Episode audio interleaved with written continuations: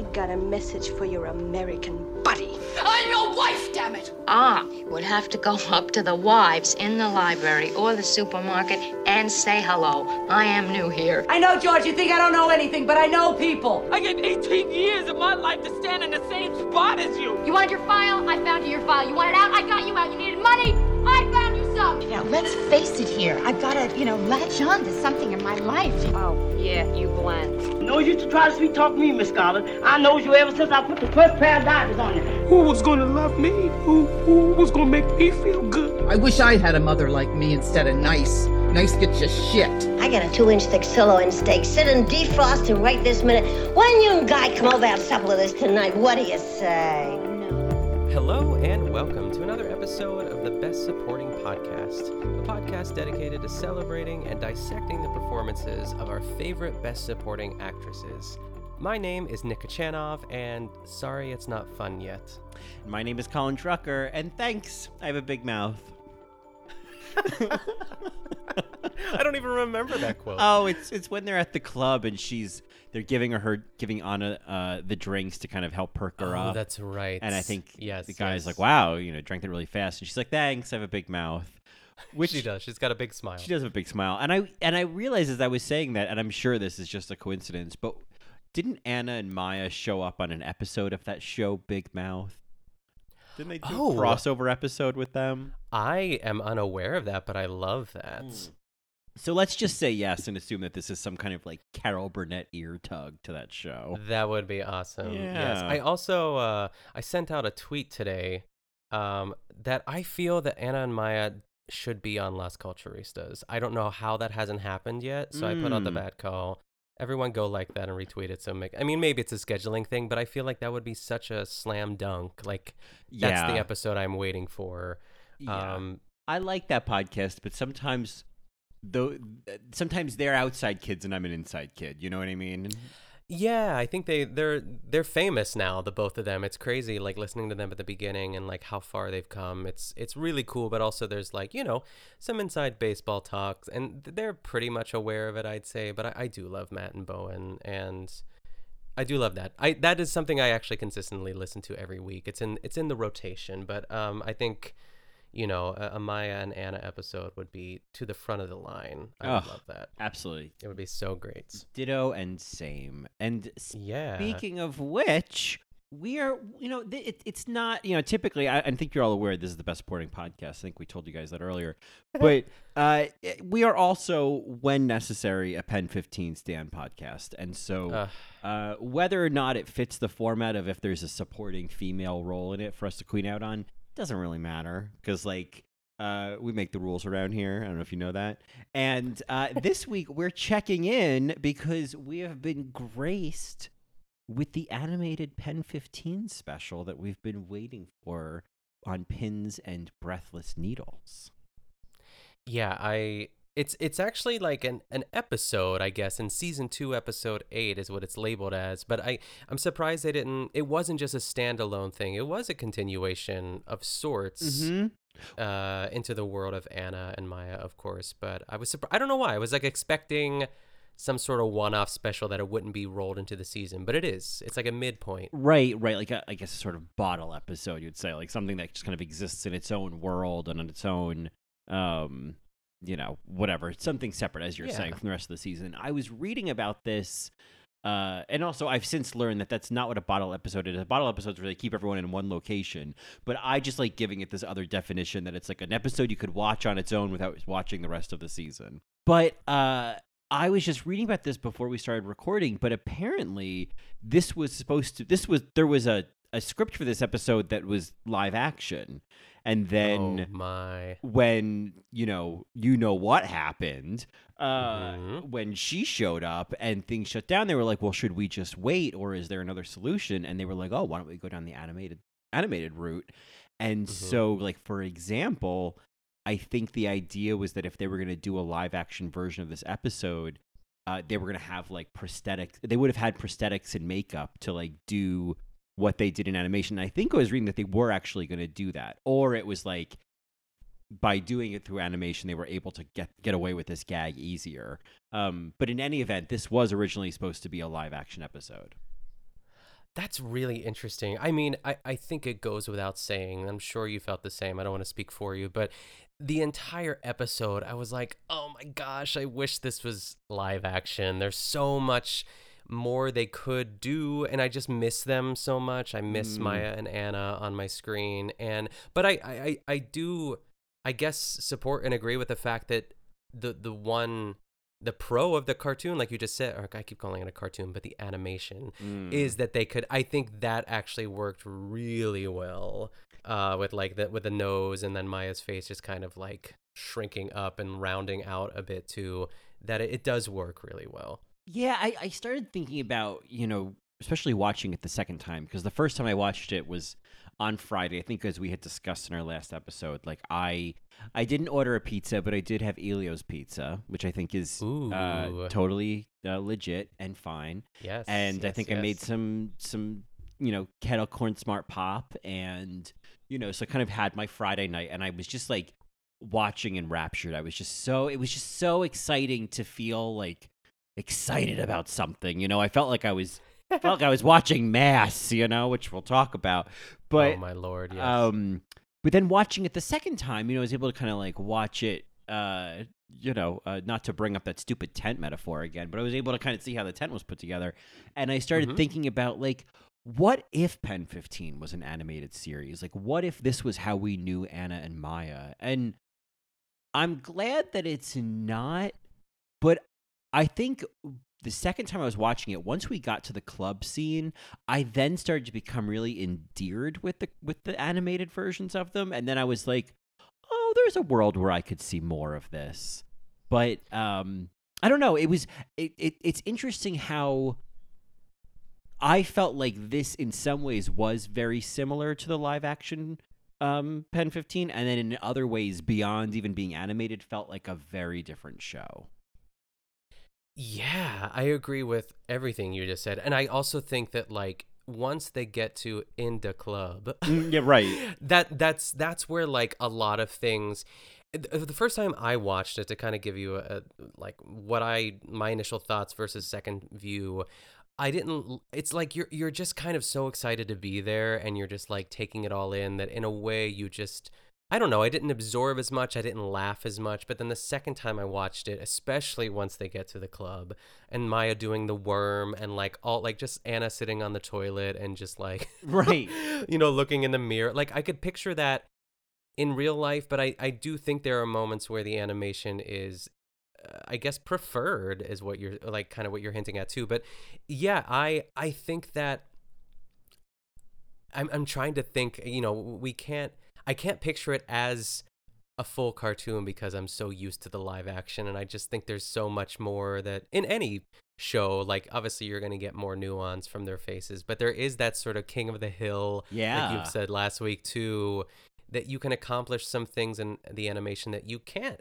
accomplish. I think it goes both ways, but overall, I really liked this. I know there have been a couple reviews that are like, it lacks a little bit of luster because of, we're so used to this. But I don't know. I'm just always happy to see these two girls. I really loved the kind of crude Mike Judge, King of the Hill, Beavis and Butthead style animation. I think there were points, for example, when they're at the club and there's just that like long shot of Maya like waving, do you want me to take your picture for you? Like, I think this animation really captured just how silly and ridiculous and small she was in that moment, versus if they did a live action, it would just be more, I guess, literal, and I also feel like, when I think of this as something that's part of the rest of the series, and like, how does it connect to the live action version that obviously does feel very different, and I don't know if this is intentional, but I just,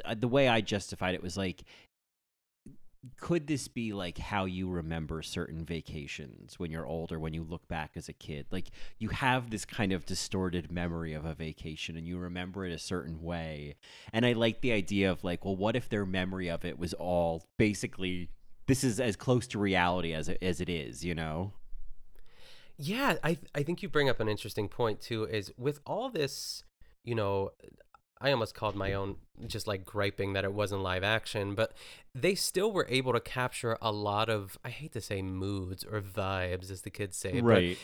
But that sort of melancholy, I don't know, at times sort of isolating, bored sort of, but like trying to make the best of it, that they're just able to achieve that, which I think also is really impressive. It's like when you sit with this a little bit longer or maybe watching like a third time, because it's very watchable. Yeah. Like it's a very classic Pen15 sort of plot line that it actually works really well, and given the circumstances is a cool medium for it, I guess is what I'm saying.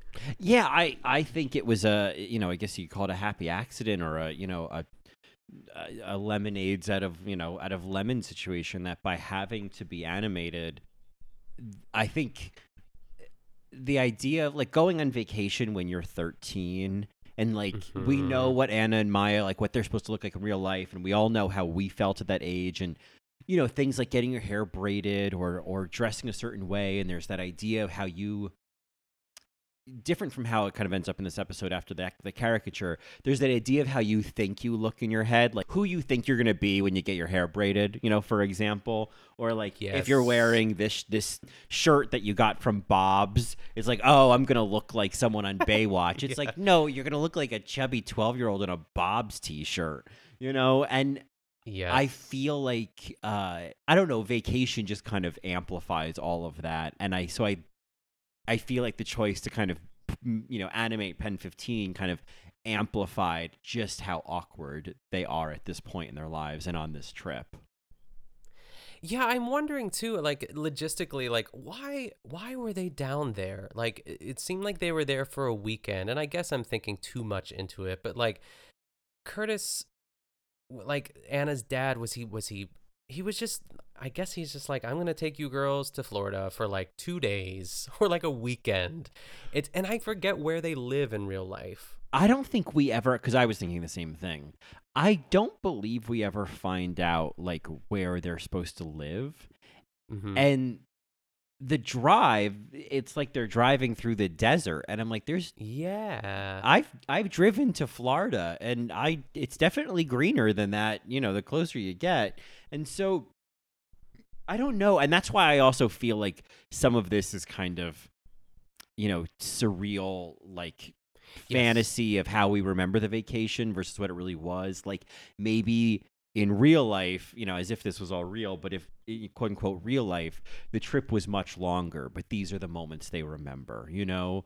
Because I know you're right. Like if they're driving, let's say a 12, 14 hour drive, let's just say even that, you wouldn't stay somewhere for 2 days, you know?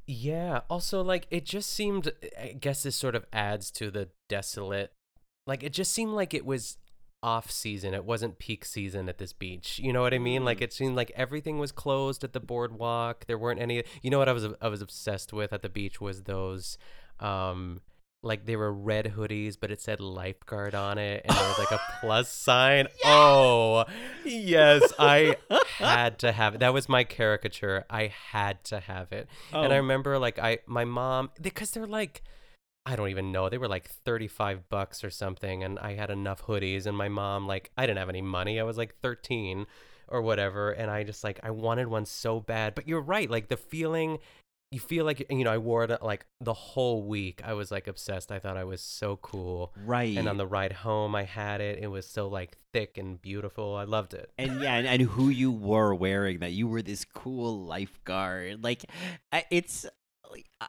so funny to me because that's exactly what I was thinking of when I was thinking of like those things we wear as kids. And I mean, I have some absolutely humiliating pictures of things like that's a whole other tangent. I would love to see them. Oh, I'll find them. I'll find them. I know I have some in my apartment. I know I can find them very quick. Like humiliating. But I look back now and I'm like, well, you know, go off, girl, like live your fantasy. Yes. But who I thought I was versus who I ended up, you know, being in those pictures is very different. But, you know, I don't know. There's also part of me that's like, I'd rather be that person who is just going to wear the lifeguard hoodie and feel that fantasy, you know?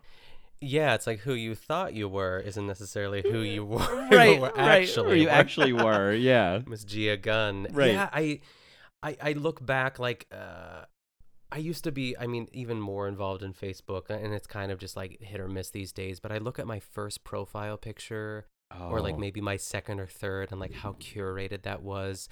And they're crazy. I remember I was in my bedroom and I got a shirt from Abercrombie & Fitch. It was like $70. It was a white shirt, like a button down. It was really thick and like the material was thick. And I put on sunglasses and I did my hair and I took like 75 pictures on my digital camera. Flash on, I hope. Yes, of course. Yeah, you could see the flash in the sunglasses, but of course. But I remember like feeling so attractive. I was like, I have never looked this good. Oh yeah. And you're right. It's like, yeah, I'd rather, I mean, I could look back at now and laugh, and like by those standards, like I still look pretty good. Right. Like it's like, it's not embarrassing, but like throughout life, you think, I don't know, it's interesting because I knew exactly how I felt that day. Yeah. Taking those pictures and posting it, I was like, oh yeah. I do think that it's very healthy to look back and cringe. Like, I think that's a good sign. At almost any age, I would like to believe that you look back and go, ugh, God, what was I thinking? I know better now, you know? Or Yes. You know, I think, you know, the key is to look back and cringe, but not then be subsumed with shame and lay awake at night just thinking about, oh, God, I look so stupid. But it's, yeah, oh, God. Yeah, that'll have to be a best supporting after show is when we have to. Oh yeah, outfits or things that we did or watched. Oh yeah, we're supporting outfits. Yeah, yes, that's exactly what we'll call it. Yeah.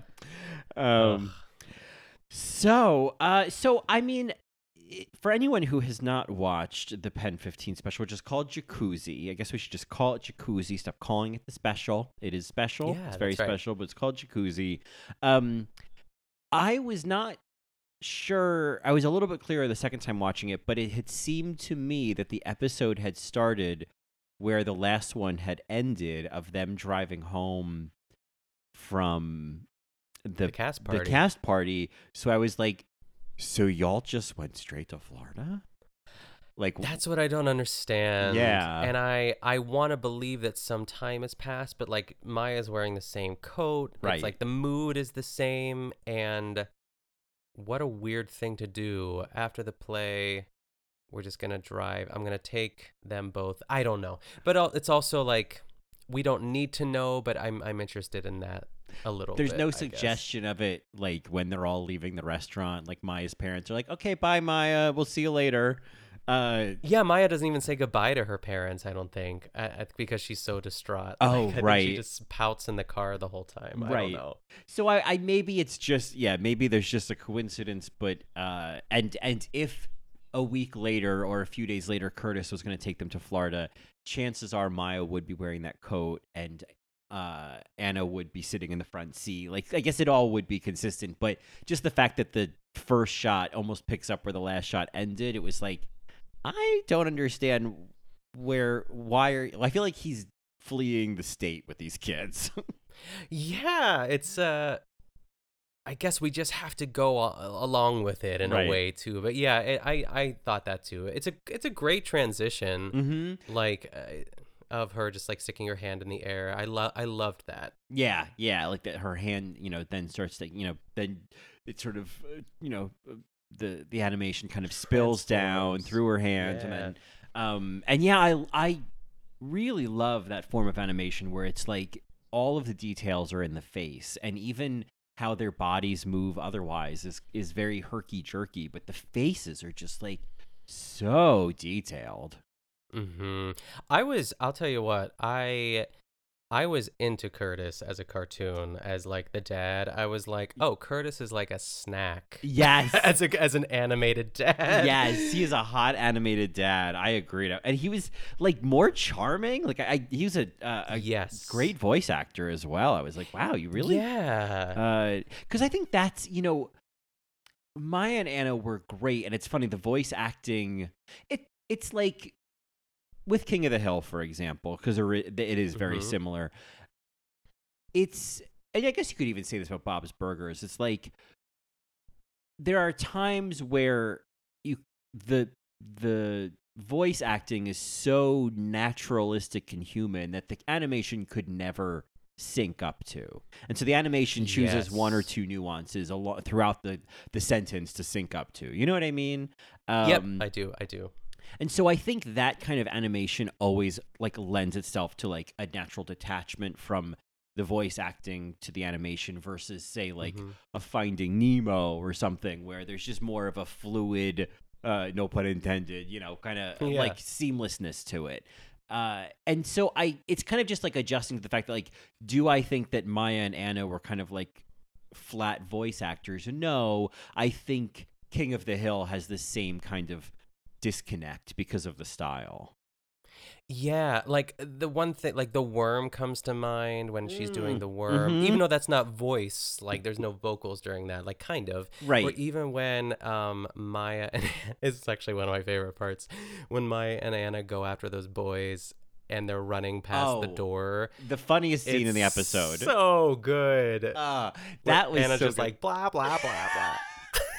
Anna's was my favorite. It was just so, I mean, when they were doing that, because, they meet these two boys in the jacuzzi, this magical moment that, of course, is super awkward. And then, they're once they know the boy's room number, it's exactly what you would do is let's go walk by the room. Okay, act really casual, act normal. And, like, your heart is pounding as you're passing the door as if they're going to open it at any point. And then it's like, how much can we test this? And let's run by. Let's say something. Maya wants to have your babies. Maya loves you. Maya loves you. Anna, stop. Oh, my God. It's. Like, and they're in their towels and they're like sunburnt and they're like, do I look okay? Right. Do I? I love that it's always, you're fine. Do I look okay? Like it's always. Yes. Enough about you. Both parties have to be accounted for. Right. Now validate me. Yeah. And of course, you know, I'm sure a live action version of this would capture it more. But thinking about that of like being in their towels, being wet from the pool or the jacuzzi in a hotel, you can feel the hotel air conditioning in the hallway and you can smell you can the smell hotel. Yes. And just that like exhilarated like vacation, first day of vacation thing. It's just such a great little moment because there are a lot of peaks and valleys, you know, in terms of, you know, it not being fun. And I feel like that moment is they're having a great trip at that point, you know. Yeah, and I mean, I think that in that case, like the cartoon worked even better. Yeah. At least in the running down the hallway and just sort of like watching Anna's legs. I think that's what made me like laugh a lot too. I agree. It was the big high knees. Yeah. And that was where like the legs were kind of herky jerky, but it just made it funnier. Yes, absolutely. And it stinks because like so many things go wrong, like my opening line of like, sorry, it's not fun yet. It's like, it's like nothing is like the weather's weird and they're sunburned. And like we skip over like one of the, I guess, like key plot points is them getting the caricature. It's like it's mainly Maya who wants it, but it's also, you know, what they blow their money on. Well, they get ripped off. It's the year 2000, and they are being charged $5 and $6 for a ginger ale or a cherry, you know, Coke. Yes. Because Canada Dry plus 3 umbrellas and some wiggly ocean thing. Those things. Do you know what they kind of like? They look like a sex toy. Right. They were very popular in the early 2000s. I remember them. They look like something that comes out of the sea, and they have like sparkle goo in it, and they just fall out of your hands. The tubes. Right. It's like like one of those like sea cucumbers. Yeah, kind of. And so so then they end up blowing all their money instead on this caricature. That have you ever gotten one of these done? Yes, I feel like I got one. It was a long time ago, but it made me think of Amanda and Jody because they're always saying like we would never get a caricature, caricature done of us because it does point out your biggest feature. Like you're a caricature. I guess that's like what their job is, but you should still you know, a lot of times it's the teeth or the nose or the ears or whatever it happens to be. Have you got one done? Or had one done? I remember getting one. I don't remember where we were, somewhere like maybe in Ocean City, Maryland or something, but I remember, oh yeah. And I think my brother and I and my mom and my stepdad all got them done. And I think my mom maybe got mine framed. It was cute. I remember liking mine. I remember the guy asked me, like, you know, I told him I liked writing. And so somehow he worked in me probably with a pencil writing something. Oh, that's cool. And, you know, I'm sure, you know, because when I was that age, my insecurities were, I was like, you know, and I was insecure about my nose.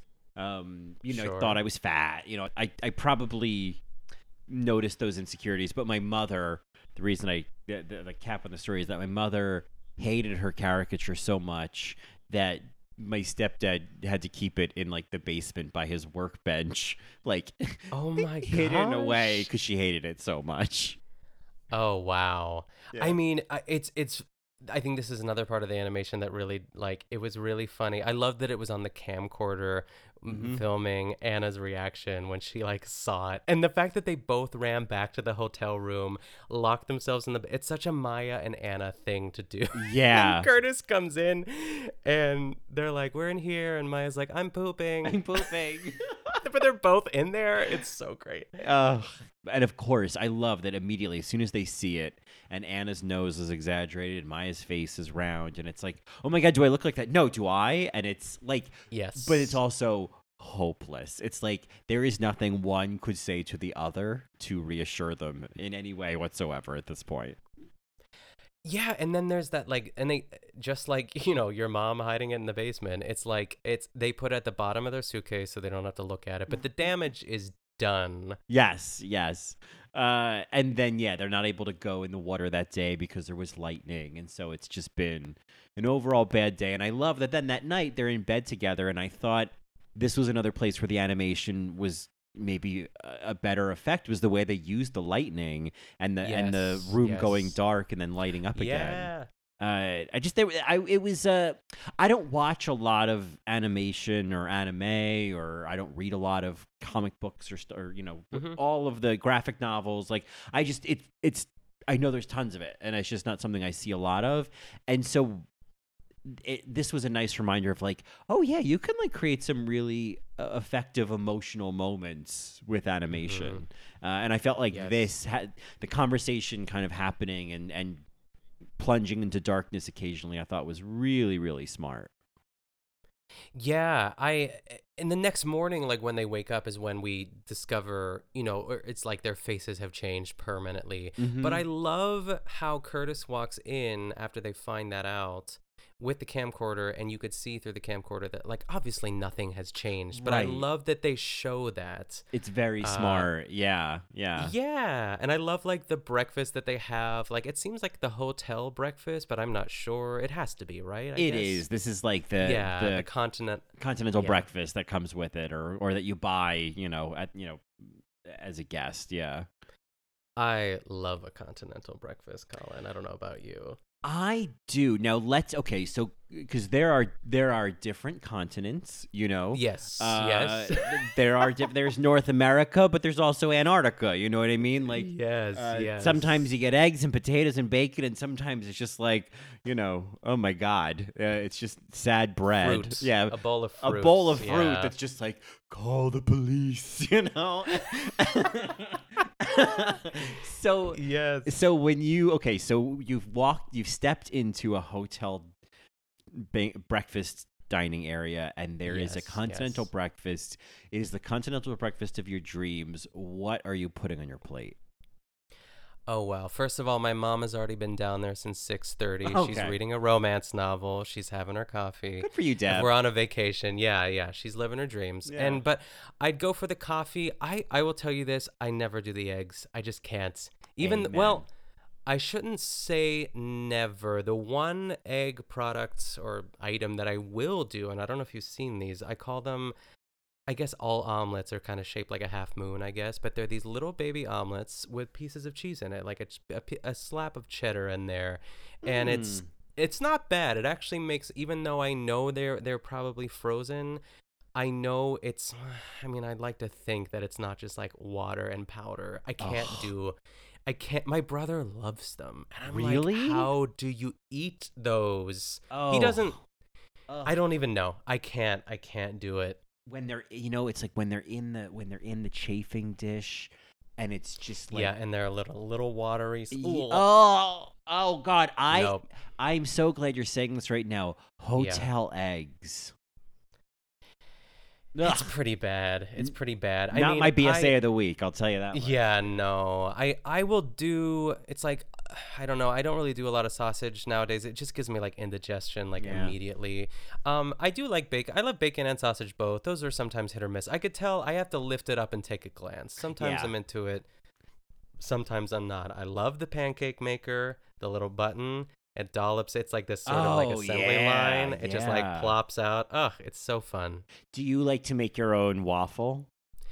I do, but I will say there's nothing worse than like a crowded continental breakfast with like kids running around. Ugh, God. And just like, you know, like the cheerleading conventions in town and all the girls are running around and it's chaos. I like it to myself, but I'll kind of, if there's, you know, if I can get in there quick enough and I can put my batter in, usually there are two of them, you know, they have those little cups. Yeah. And you fill your batter up. And I mean, I love a waffle. So I probably choose the waffle over the pancake because I just feel like it's more substantial. But I like the pancake too.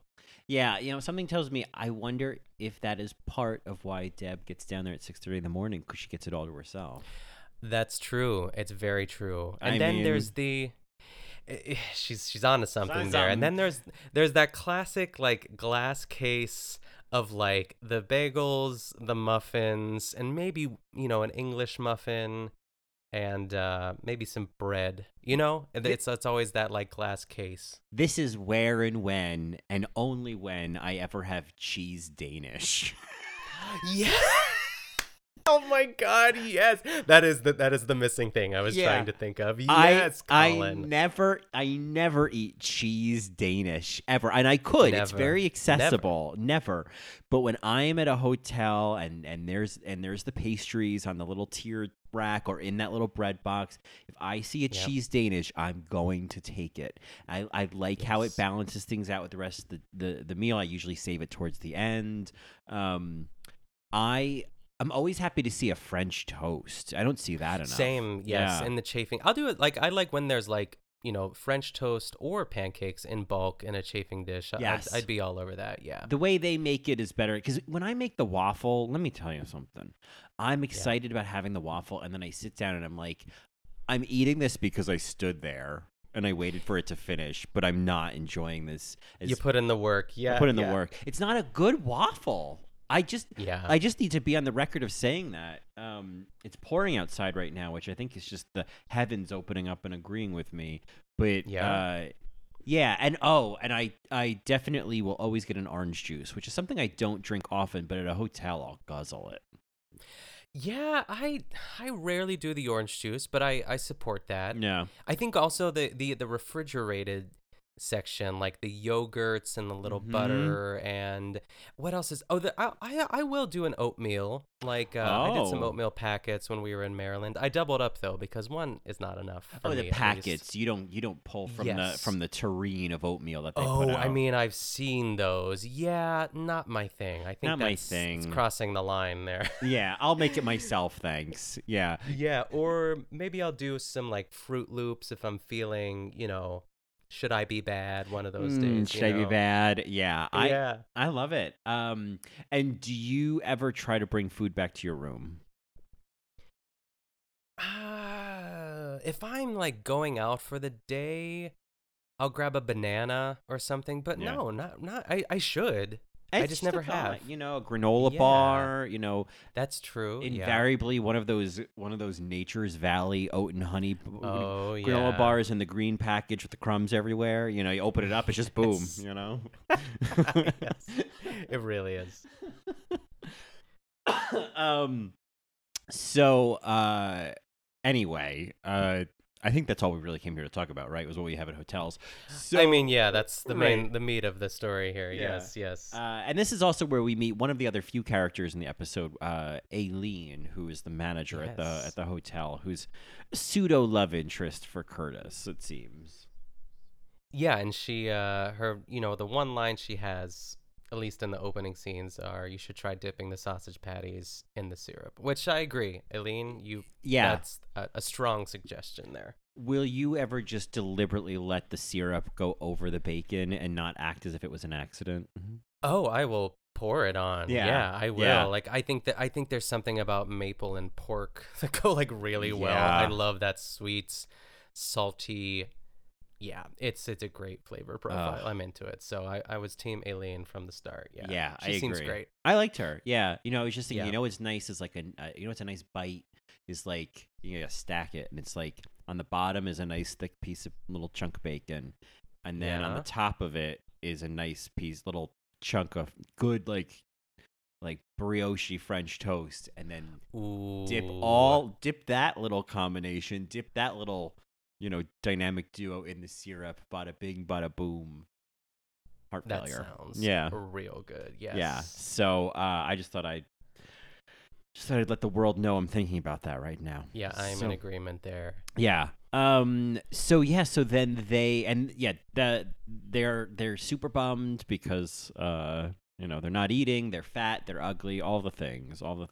I do love the nuance of Curtis saying, Anna, tell Maya she's not fat. I just love how he said that, because he could have very easily said that to her, but, like, it's weird, kind of. Like, I get why that would be weird, or, like, because the next thing is, like, you're not fat, like, you're beautiful. But, like, he eventually says that to both of them, that they're gorgeous. But, like, he was like eating his breakfast, he didn't look up, and he's like, Anna, tell Maya she's like, I don't want to do this emotional, like this heavy lifting this early in the morning.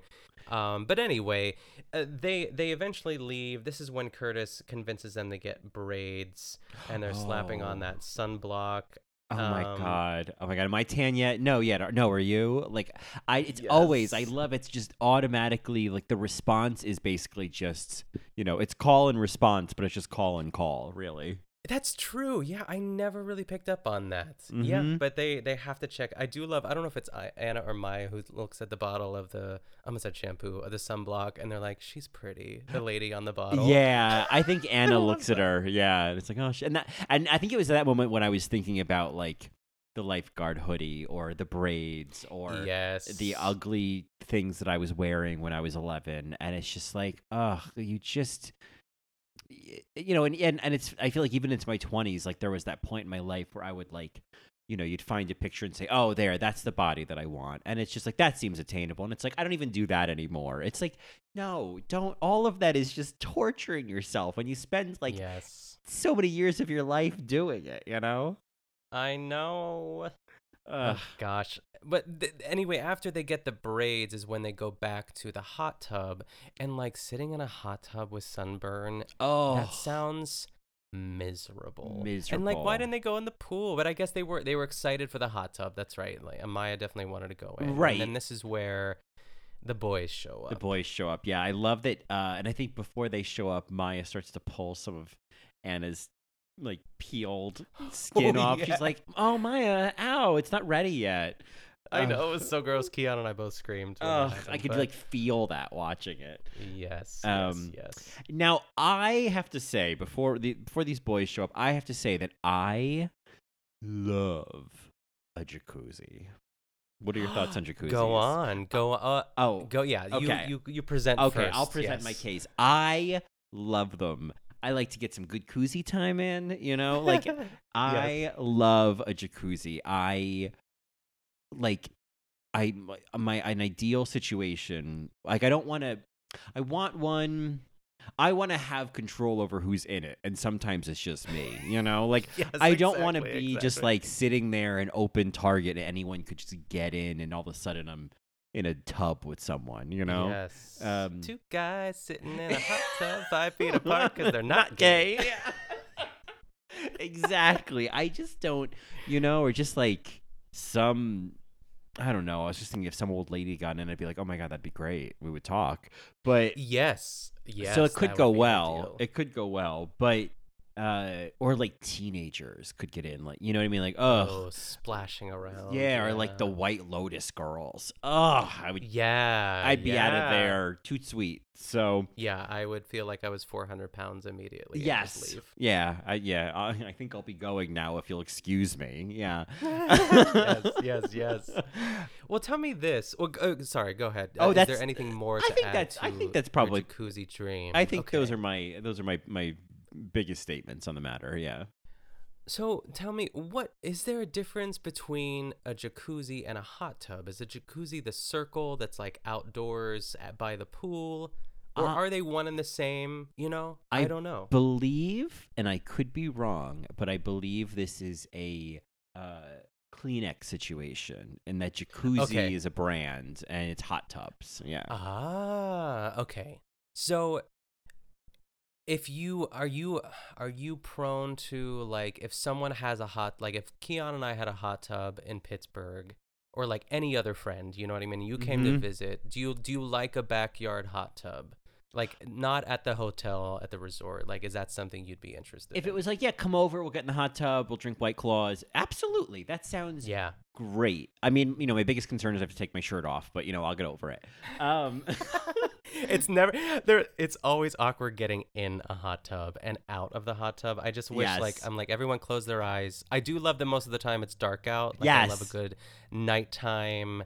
Don't look at my body. Just let me, like, slither on in here. You know what I mean? Exactly. Yeah. Let me just like a slug. Let me just slide out and into the garden. Yeah. And then once you're under the water, you feel safe. You're like, and I have it up to my clavicles. Absolutely. So you can't see anything. Your clavicles. Yeah. Well, but to answer your question, I do like a hot tub / jacuzzi. I don't love it, but you know who does love it is Keon. Really? Probably just obsessed, if not more.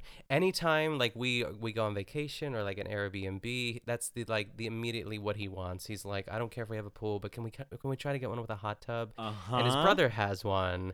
When we go to New Hampshire, we're always there, which is great because New Hampshire is like, there is something really fun about going in the hot tub when it's freezing outside. That's like a whole different vibe. It's cool, though.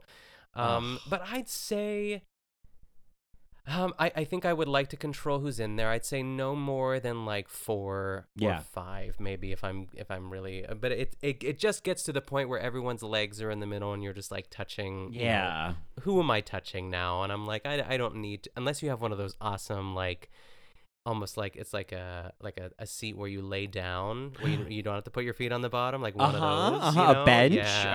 Yeah, the bench. Yeah.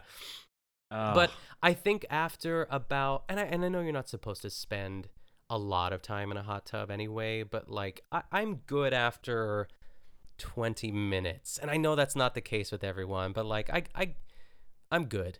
They make me tired too. I always feel like I need a nap afterwards. They do. And that might be part of why I like it, is afterwards I'm like, I just feel like post hot tub. Yeah. I'm just like woozy. I could just lay down. It's a good feeling. So, yes. So yeah, that's, I agree. I guess a couple years ago when John, my ex, and I, I think for his birthday, I rented an Airbnb up by like Woodstock, and it was this really nice little house. Oh, nice. And they in the house had a hot tub outside, and so and it was like this beautiful view, and it was really amazing. And I was like, that was most of the reason. The house was fine, but it had a koozie. So yeah, you can make exceptions. Yeah, I made a huge exception. Yeah, I was like, oh yeah, this place is perfect. So So yeah, before this year is over, I'm on the hunt for a little bit of good old-fashioned koozie time. I love calling it. I know that's just a disgusting name to call it koozie time, and that's why I call it that. I'm aware of the situation. That is such a gross dad thing to call it, but I can't help it. I approve. Yeah. So they meet these two boys, and I love this. I love the kind of the magic of like vacation friends. I think there was an episode of The Simpsons that explored this when Lisa made vacation friends, and it's and they're great because they are kind of people that like you're never gonna see again more often than not. Yes. You know, and so it's like I I like that, you know, I was like really happy that even though they were being so weird and so awkward, that they were like, the boys thought that they were cute. And I just thought, oh, a little win for Anna and Maya when they're not feeling their best, you know? Yeah, there's part of me that feels like this is part of the fantasy, like as far as right. Just like we met two cute boys and they're so into us and it's so seamless and like yeah, like you said, it's awkward as hell. Like what does Maya say? She's like, "Are you on a mouse?" JK, are you on vacation? I was like, oh god, I just love it. And then they invite them to the Inda Club, right? Which is great. And I think one of them asked, like, "Oh, have you guys ever been to Inda Club?" And they just start singing. I don't know what this song was they were singing. Yes, and I can't remember what it is either. And everyone's probably screaming. Probably a song called Inda Club. Yeah, it's something from the that era. Have you ever? I feel like I know the answer. Have you ever gone to like one of these like 16 and under clubs as a kid? No, hell no. Like I was thinking the same thing. I was like, I remember hearing about them, but like right. I would never even think to ask or never even want to go. Like there is no interest. Like I was just like such a nerd. Yeah. I guess I don't know, but. Ugh, God. Very far. No, good God, no. Okay, yeah, I can't imagine. I can't imagine. No, I mean, I'm glad that they showed what I hope is a fairly accurate representation. Is when you show up, there's like 12 people there, and yeah, I feel like that's it's like a school dance basically, you know.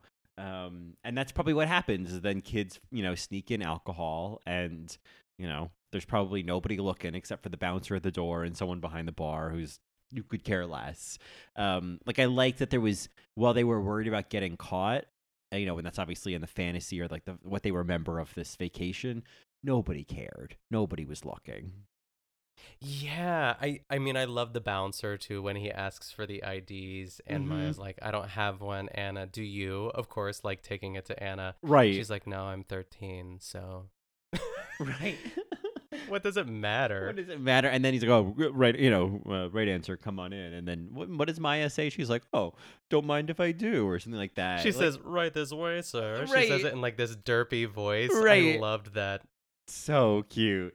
Like, I like that, like, for example, I feel like what this retains so well from the live action version is how they interact with adults. Like, back when they were at the convenience store in the first day, when Anna was like, Beverly, how much was this? Yes! Like the way that I wrote that down. Right. Yes. And then even with the bouncer, I felt like Anna was like, oh, thank you, sir. Thank you. Like I felt like very polite. It's like, it reminds me of the bagel bites, like with her. Right. We're gonna go check on those rascals. Like, I could just talk to you guys forever.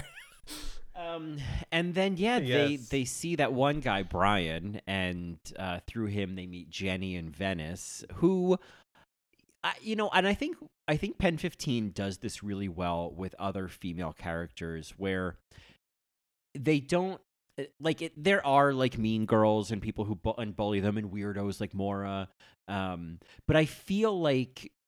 They've more often than not, the other girls in Maya and Anna's life are kind of in this gray area of like, they're not always like good friends, but they're not enemies or bullies either. Like I think of like Becca, you know what I mean? Who's definitely bullied them sometimes, but they've been at the same sleepover together. Perfect example. Yeah.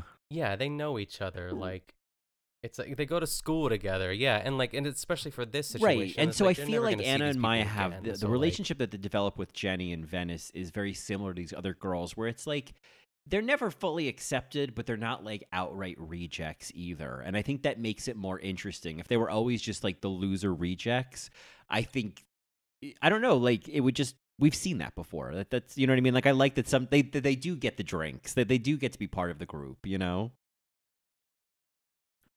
Yeah, the boys do call them cute in the jacuzzi. It's like, I think, there's something to that. I think there's like, to see them just fail and fail and fail is not as exciting and not as satisfying too. Like, you have to see them succeed and like be in the in crowd in order for them to see how poorly they navigate that, and how they just like don't survive. I totally agree. I feel like I like that they, I was thinking back to, I guess it was maybe season 1 when they like drink the beer with those girls in the garage and then like Anna like crushes it against her head. Like I like that, like by getting to see them in those situations, we get to see them fail miserably at like fitting in, or we get to see those like moments of conflict that we all know so well from our own lives. Yeah, they're just cool enough. They're not that weird, but they're not popular. It's just like, yeah, but that has to like meet that sweet spot. And typically they usually bond with some like outside like group of girls, or like a,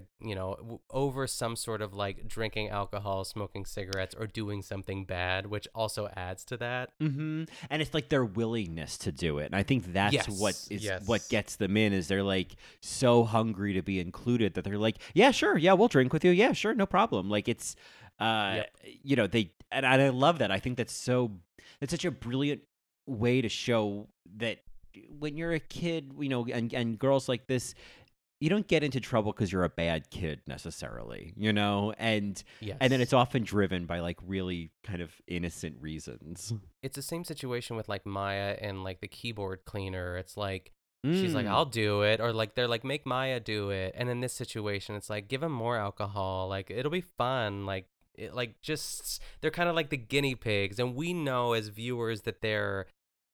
It's like they're not making fun of them, but they are, like, at the same time. It's like this weird thing. But and then in their own way, though, I like that, like, Anna, for example, can just chug a drink. And Maya will just start dancing to the beat of her own drum. And, like, she's having enough fun that you can't really make fun of her because she's having a great time. Yeah, and, worm with me. Right, right. And, like, I think, you know, even when they...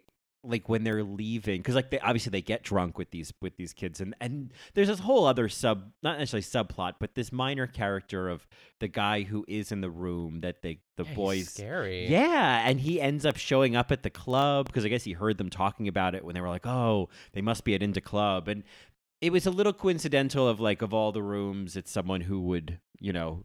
Someone who's potentially show up there, preying on kids and buying them alcohol and all that. Like it was an interesting heavy choice that I was like, oh, is something going to happen this episode? Yeah, I'm sure it I mean, obviously it happens in real life too, but like I was kind of scared when they leave the club and, you know, they're in that alley and like you see him standing at the end of the road. I was like, whoa, I was scared. It got creepy. Yeah. I mean, I love when they left and Maya was like, Jenny Venice, Ben, we love you. Bye. Like there's a sort of like ignorant confidence about that I think it's like, oh, maintain that in your life as long as possible. That's going to get you so far in life if you just don't care what people think about you and you just act as if they're your best friends. Yeah. Yep. But I do love after this is just like one of my favorite lines because I just feel it's like of the time is when they do take a picture of the girls with an actual camera, which I love, right? A digital camera, and they say like, "Oh my God, you look so pretty," and she's like, "Thanks, I just got a new straightener." Right. It's just so like that's all. I just remember like straighteners were, I guess they were always sort of a thing, but I remember like all my friends who were girls were obsessed with their straighteners. Yes, and that was like you had to have one, and there were like, you know, really good straighteners and like little baby ones that they would even like take to school. It was crazy. I laughed at that, what it meant to look good in the year 2000, you know what I mean? Yes, like what the straight hair. Yes, yeah, straightened hair. And I feel like there were probably, you know, candies were those little sneakers. I felt like someone was wearing candies. Do you remember candies? I don't doubt that they exist. I just don't remember them. Oh, I think what I remember is like the ads had like Jenny McCarthy like sitting on a toilet wearing candies. That is the craziest thing I've ever heard. Or whatever, you know. Jenny McCarthy sitting on a toilet. Okay. So anyway, they. So they leave the club. And, you know, you make a good point that it is interesting that Florida and everything's closed and everything's empty because April in Florida is prime spring break season. So, like, everything would be open, which lends further to the idea that, like, they might even be blind to any of that, and, like, this is what they remember. Like, they remember leaving the club at 9 o'clock at night, and the streets were empty, and everything was closed, and they were just, like, alone in this, like, you know, wasteland with this guy following them. But in reality, maybe that's, you know what I mean? Again, like, this could be how they remember this really scary moment. That's true. That's true. We're seeing it through their eyes and their own, like, there could have been people walking on the street, but to them, it was is pretty dangerous. And I do love, like, this whole, it's almost like a bit of, like, Maya trying to come up with, like, an alibi or, like, what actually happened, because it continues once they get to the hotel. And I just, there's something so realistic. I feel like I can't really pinpoint when it was, but, like, we've all been, first of all, we've all taken care of, like, a drunk friend that is just, like, it is exhausting. I can't do it anymore, but, like, you know, when you're a teenager or, like, in college even, it's just, like, you got to do it. You got to get them back to the dorm or whatever, and they're just, like, falling all over the place. But just, like, her propping Anna up. She puts, like, a cardboard box in front of her, like, on the bed in case she has to puke or something, and then just, like, falls asleep. It's so funny. Yeah. Oh, God. It's, we've all... I have been the drunk. I have been... Yes. I've taken care of drunks. Like, it is a rite of passage. I mean, the fact that in Pen 15, these kids have been, you know, drinking like this, and they're, like, you know, when they were 13...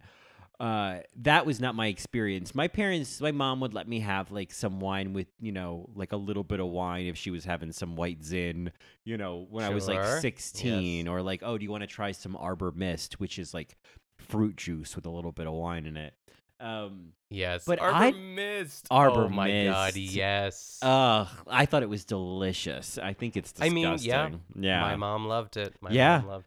She still drinks wine coolers. Oh, yeah. I mean, I don't think I've ever had one, but the idea of one sounds good. It sounds delicious. They're like Kool-Aid. They'd be good in, like, a mixed drink. Like, I would put, like, vodka in a wine cooler. Yes. I think Arbor Mist is essentially a wine cooler. Yeah. Yeah. It's just an overgrown one. Yeah. But I did not have these experiences as a preteen, teenager, whatever, of, like, the only things I had of, like, drinking was, I think... in the basement, there was, like, a refrigerator downstairs, and I remember, like, sneaking a Mike's Hard Lemonade once or twice. Yes. And I didn't dare do anything else. Yeah, that was the extent of it. And a Mike's Hard Lemonade. Oh, my God. Oh, speaking of heartburn, yeah. Like, when Curtis comes back in the room, it actually takes him quite a long time for him to catch on. You know, as far as, like, okay... Right. She's drunk. Right. Yeah, I was thinking about, like, you know, it's a weird question. I'm like, how would someone be able to tell someone was drunk? But it's like, oh, no, that's something a drunk person thinks is, oh, you won't be able to tell I'm drunk. Like, that's something I used to think when I was drunk, and I would, like, maybe I'd be out with people, and I would be afraid that I seemed too drunk, so I would try to act like I was, like, sober. And in my mind, it was really convincing, and... I'm doubtful that it actually was. Yeah, plus you smell like it, too. And you it's a dead giveaway. It's like smoking cigarettes or pot or, like, any, you know, alcohol. You're just going to smell like it. But one of my favorite Curtis lines in this entire episode is when he calls 911, which I feel is a little rash, but still. Yeah.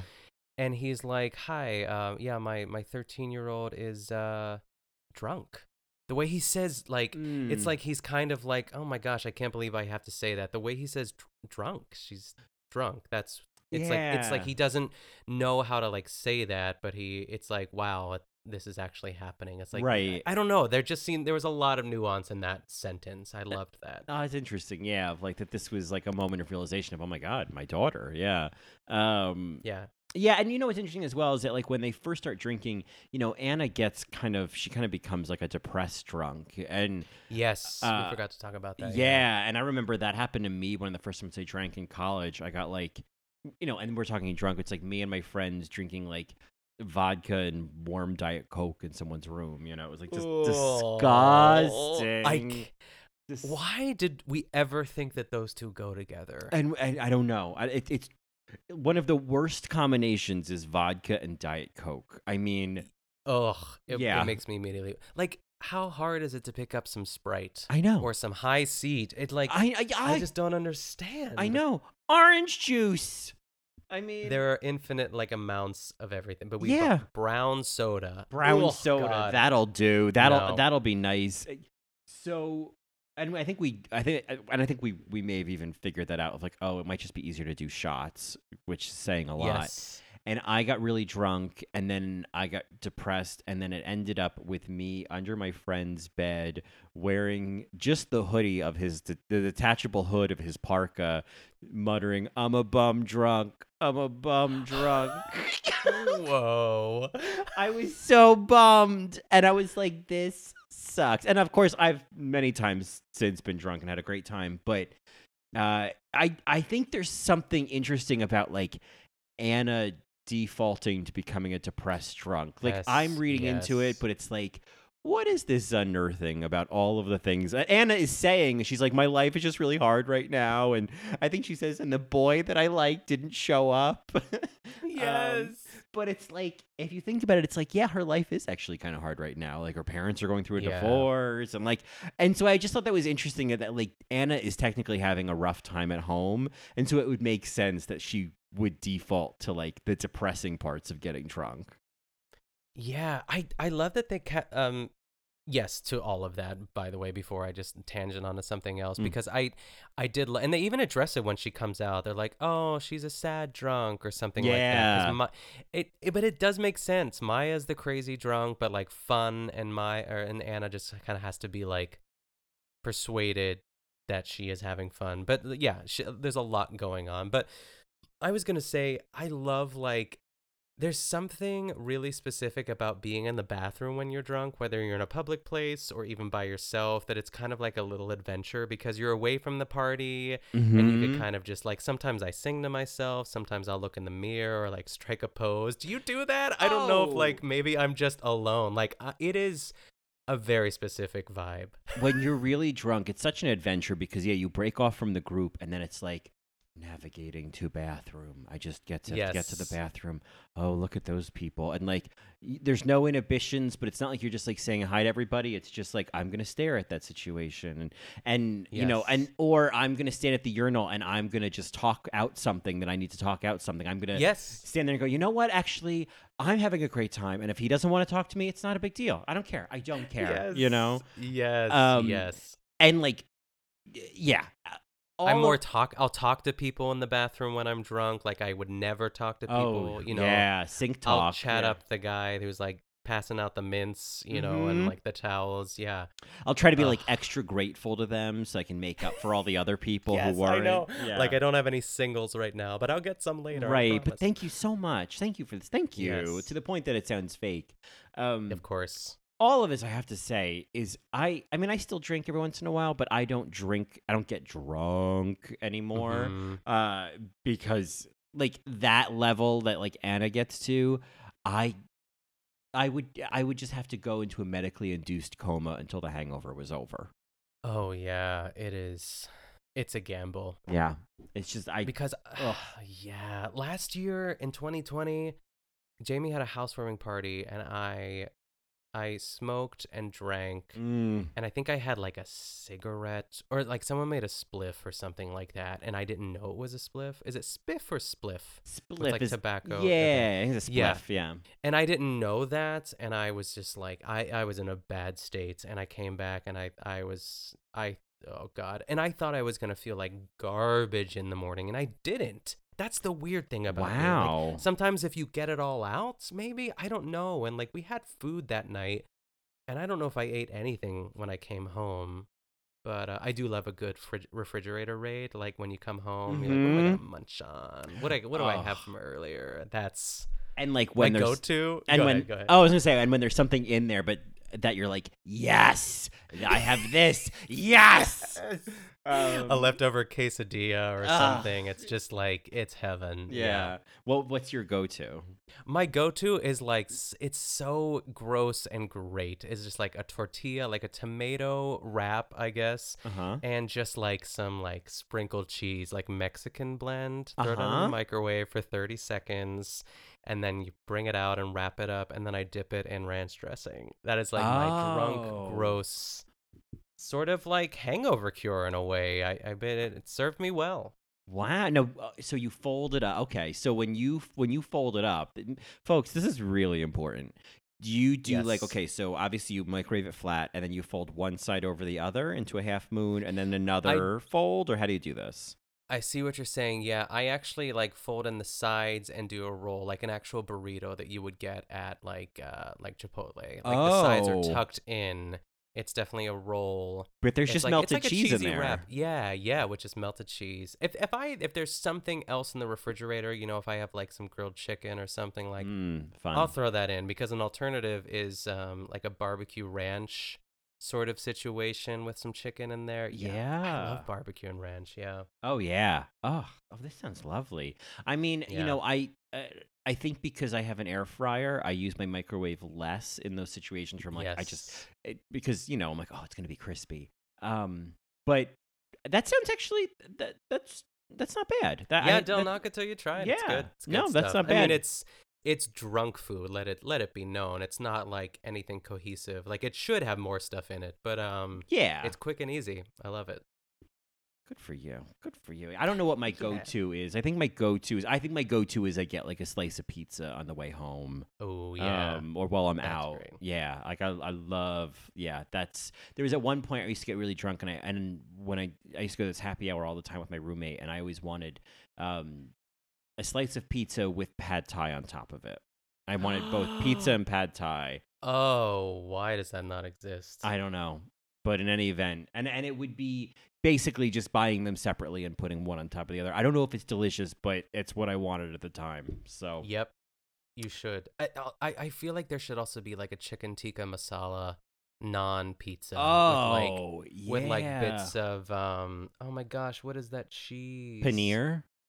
Paneer, yes. Yeah. I just sprinkle that on top with like. I love paneer. I would also love it if the naan was stuffed with potatoes. Like a samosa crust. Like, oh my God. Because you can get like... That needs to be a food truck. Yes, like the crust is all... Instead, I don't need cheese in there. Stuff it with potatoes, you know? Yes.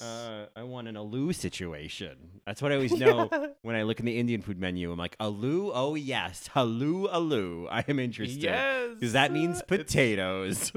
So good. Anyway. Oh my gosh, I forget where we were. I just wanted to say I think two things. I do love how Anna tells Curtis to say like tells him like to fuck off. Basically, like she says fuck you. Yeah. Twice. And at one point she's like, "Don't press charges" when he calls 911. I was like, "Don't press charges." That was good. And I do love how he says, "Anna, sweetheart, you're in trouble, but I love you." And he doesn't yell at her that night. I thought that was so sweet. I mean, and this is not to say that he, you know, let them have it the next morning at breakfast, but at the same time, it's still like, you know, he talks about kissing Aileen. I want to call her Aileen, but Aileen. And how he felt bad about it. And it's like, that was the sort of, it was like, okay, I did something quote unquote bad, even though it wasn't, but it was like, you know, it's probably one of the, maybe the first women that he like kissed, you know, right, post everything that's happened with him and Kathy, and like they both did something bad in a way, and we're gonna call it even and just, you know, go home. Right, like it's, you know, what happens in Florida is going to just stay in Florida. It is what it is. Yes. And I love that, you know, they are hopeful to see those boys again. And they're like, oh, well, Aileen says we can use the pool till 4:00. And just that single shot of that distant shot of the two of them sitting in the jacuzzi waiting. That's so again where good. The animation was just like, it amplified it so much. Yeah. Again, probably one of my favorite moments in the entire episode was just that one shot. It was so smart. Yeah, because that could have been like a close-up. Like they probably would have like zoomed in, and yes, like, it's so much more effective. That way. I loved that. Yeah. So and the next thing is like they're packing it up, and you know Curtis tries to cheer them up, but they're both bummed, and they spot. I'm like, what are their names? Like Ralph and Tommy or something like that. Yeah, yeah, I'm gonna look it up as we talk. But they say, I love that. They say like, we didn't even get their screen names, which is so perfect. Oh right, we didn't even get their screen names, and then they spot them sitting there, and Curtis stops so that they can go talk to them, and Anna pretends she drops her earring. I mean, it's.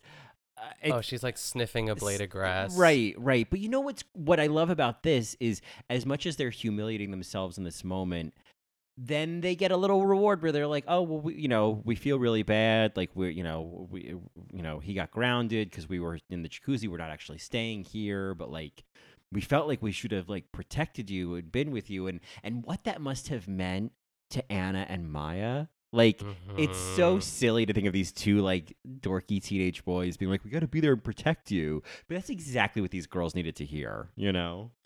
Oh, yeah. Ralph and Freddie are their names, by the way, which is just great. Yeah. But they seem like good boys. You know what I mean? Like, right. Like, they feel, whether it's, like, a part of the fantasy or not, like, it's nice to just see them interact with, you know, not Brandt, that skinny twig guy. Yeah, I felt like these were nice boys, and yes, the Sams, you know, the Sams of the world. Oh, Sam, yes. Yeah, I forgot about Sam. Ugh. And so then Anna, and I love this that Anna was the one to be bold enough to be like, because Maya's like, well, now we're leaving, so like, fuck everything, and. You know, and then Anna was like, yes. So can we have your screen names? And then Maya was like, Anna, and I like that. Every once in a while, one or the other of them will just be so bold like that, you know? Yes. It's just so good. Yes. And they get their screen names. Like, well, we need something to remember you by. And that Act One caricature. Yes. I love how they... Oh, go ahead. No, oh, I was just going to say, when they tear it up and they're giving it to them, I love that they're like... here you go, honey. Enjoy it, honey. Yes, yeah, baby. That's exactly what I was gonna say. Oh yeah, oh honey. Like it was, and I love that. Like Maya does it first, and then Anna does it. Hun, babe, this is babe. So cool, babe. Hun, I love it. Like just how they fall into that. It is so specific, and I don't even know what to call that, but like it makes sense. Yeah. That they would do that, and I'm just like, wow. Yeah, they just cosplay a relationship very briefly, and it's so funny. And there's this like confident tone they're putting on about it. It's just, like as if they like this is what they do. They're like, oh babe, as if this is normal. And they get their screen names, and of course Curtis records all of it on. And I love the idea that there's going to be 15, 20 years from now they can watch this tape and they can catch this moment. Yes, and they'll probably watch it and go, "What did we think was wrong with us? We were so cute." You know, I know. And Curtis says, "It looks like you got your perfect ending." And they're like, yeah, "Dad." And you know, I felt like the fact that like then you know, obviously the screen name they lose them the moment they drive away and they blow away. Yes, of course. Whether or not they actually got those screen names, the suggestion that all of this was kind of a fleeting experience, you know. Yeah, I loved it. Yeah, it was great. Well, I was reading that it looks like the rest of the season is probably going to come out in January. Okay, I mean, so I mean, better than like June of next year. You know? My God! Oh, that you know, I think of all the James Bond fans right now who are just waiting for that next movie to come out. They just keep pushing it back. Oh yeah, and that's what you get. So deal with it. But Pen15 will be out in January. So, so this was a nice little summer vacation. Continental breakfast of Pen15. Yeah, appetizer, whatever you want to call it. I love the idea of starting out 2022 with more Pen15. That's exciting. What a good foot to start the year out on. Because, you know, I think we had a lot of hopes for 2021. We thought, you know, things are, maybe we didn't at the time, but maybe we thought at this point, by this point in 2021, things will be better. And, you know... They're not. So maybe in 2022, that'll be a nice way to start finally, you know, a positive year is with some more Pen15. Exactly. Exactly. Yeah. Well, did you have any other notes, any other thoughts, any other closing feelings on this episode?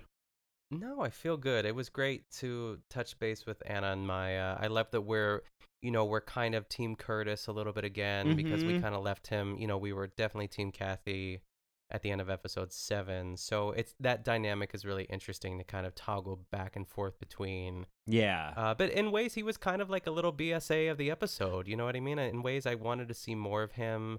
And yeah. I really liked some of the nuance of Curtis in this episode. Those are my closing thoughts. Yeah. I have to agree with that. I love that. That truly Curtis actually was the BSA. He had the nuanced micro moments. Yeah. Yeah. Don't buy expensive water. I love that. He's like, don't waste your money on bottled water. Yeah. Or when they get the braids and he's like, oh, is it supposed to look like that? Like I yeah, you know what? This episode was on theme. Yeah. Curtis. Yeah. Best supporting Curtis. Yeah. I love it. I love it. Well, just in time, because, we're getting played off now. But I figured you knew that. So, where can folks find more of you? They can find me every Thursday on my other podcast, The Good Vanilla, and they can follow me on Twitter and Instagram at Nick Kachanov. How about you, Colin? Well, you can find me on my other 2 podcasts, whether it be In the Details, a celebration of nuance, or All Right Mary, a weekly queen out on RuPaul's Drag Race. Or you can find me on Twitter at Colin Drucker, and Instagram at ColinDrucker_. And of course, you can get more of both of us in a best supporting capacity on Twitter at BSAPod. Or you can send us an email at thebsapod@gmail.com. Well, I see a lot of peeled peepers out there, which must mean you are ready for a best supporting after show to come out on Friday. We got a whole slew of things to talk about, and I'm not going to tell you what they are, so I guess that, as they say, is that.